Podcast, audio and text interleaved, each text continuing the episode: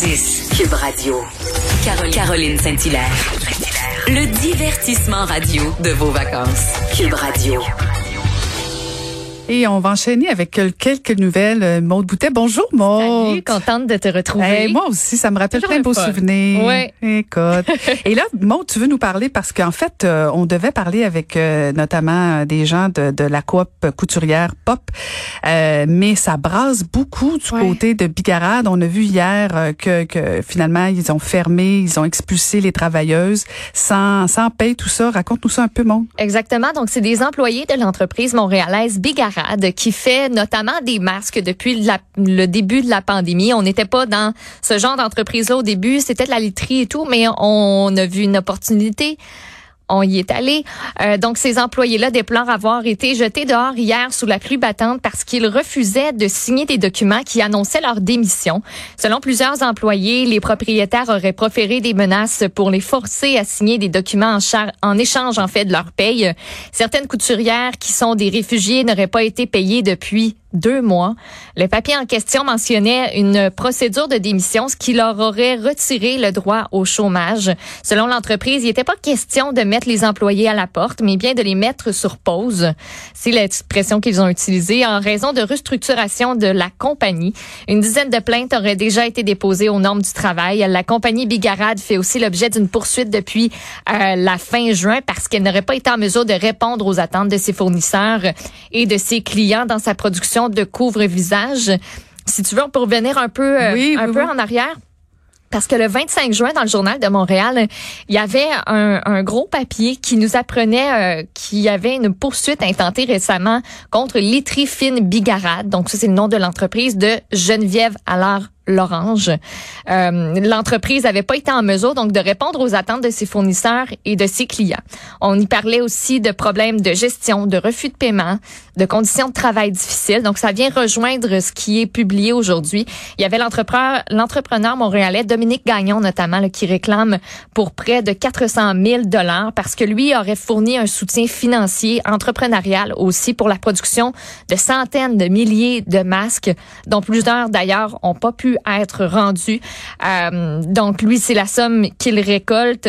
Il aurait fourni le, soutien, oui, financier, puis entrepreneurial, puis il parraine, lui, régulièrement des petites entreprises par l'entremise de Adopt Inc. Et euh, il aurait conclu le 9 avril dernier une entente avec Geneviève Allard-Lorange pour qu'elle puisse répondre à sa demande qui est grandissante. Lui aurait embauché 15 employés, mis sur pied un centre d'appel, conçu un plan marketing pour aider la propriétaire. Il avait promis à ses clients des masques approuvés aussi par euh, le milieu euh, hospitalier. Puis en seulement un mois, les ventes de masques ont atteint les 1 643 000 dollars environ. Par contre, on n'aurait pas réussi à produire plus de 15 000 masques par semaine, alors qu'elle, elle en avait promis entre 100 000 et 300 000. Elle aurait tardé à payer aussi et même refusé de payer Dominique Gagnon, qui est l'entrepreneur, pour finalement lui fournir un paiement de 161 000 par chèque. Mais dix jours après avoir encaissé la somme, Dominique Gagnon a constaté, lui, c'est ce qu'il dit dans la poursuite, que le montant avait été repris à même son compte en banque chez Desjardins parce que Geneviève Lorange aurait faussement prétendu avoir été victime de fraude. Donc, ça aurait permis à la banque CIBC de lui restituer ses fonds donc pour elle de récupérer l'argent. Et dans ce même article-là, parce qu'il y avait beaucoup de stock, euh, le journal avait récolté 12 témoignages de personnes qui ont déjà travaillé pour Bigarade, qui ont rapporté une ou des expériences négatives psychologiquement ou financièrement. Selon les témoignages, Geneviève Allard-Lorange, elle aurait engagé des personnes qu'elle pouvait facilement manipuler, notamment en brandissant la menace de faire retirer un visa de travail aux employés venus de l'étranger. Il y a des ex-employés qui ont affirmé qu'elle aurait eu recours à la pitié pour éviter de payer des salaires.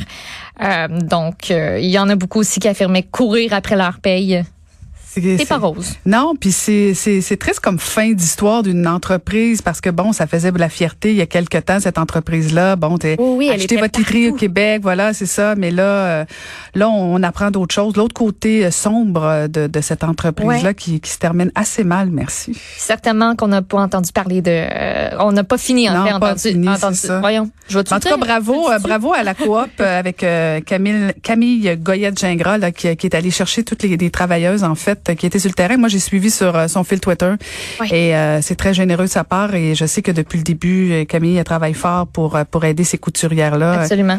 Fait que c'est c'est un, un secteur particulier aussi, hein, le textile puis tout ça. Donc euh, souvent c'est des, des souvent des femmes de un, euh, pas les les plus fortunées. Donc euh, euh, c'est c'est c'est c'est facile de de d'abuser de ce genre de personnes là Ouais. et euh, facile au sens euh, négatif là, bien sûr. Exact. Donc euh, à suivre, à suivre, on va suivre ça, Maude. Et sinon, euh, quoi d'autre dans, dans la... dans- J'ai dû Ben- manquer quelque chose pendant que je, je, je débattais fortement avec Varda? Ben écoute, je pourrais revenir sur l'histoire euh, d'un chauffeur de la STM. Ah ben oui, ben oui.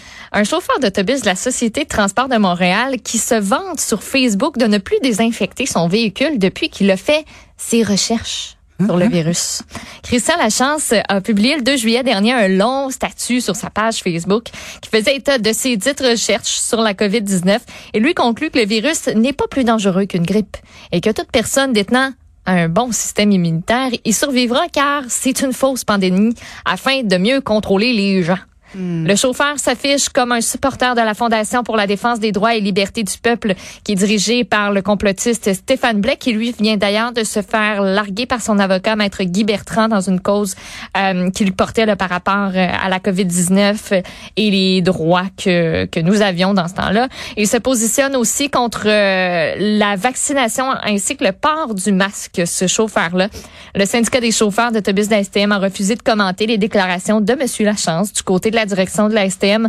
On assure qu'un suivi sera fait auprès du, euh, du dit chauffeur. Puis hier midi, Christian Lachance avait retiré son message de sa page Facebook. Lui a dit au journal la- l'avoir effacé cette publication-là pour ne pas avoir de problème avec son employeur. Il a tenu à préciser qu'il ne désinfecte plus son volant, en effet, mais qu'il se va se conformer aux règles sanitaires et qu'il va porter un masque, même s'il est contre. Parce que le port du masque obligatoire dans les transports en commun, c'est pour le 13 juillet, donc c'est pour lundi. Il est convaincu, mais il veut garder sa job. C'est un peu ça. Une dernière nouvelle, parce qu'on annonce euh, une, une annonce importante aujourd'hui sur le masque. Ben, ça devrait, selon les, euh, les informations que euh, la presse rapportait ce matin. Oui, on va parler des bars, de toutes Oui. des mesures comme la fermeture un petit peu plus tôt, à minuit euh, et autres. Qu'est-ce que tu vas faire, Maud? Tu pourras plus sortir? Colin, je suis tellement une party Ah, animal. ouais? Des Attention, attention.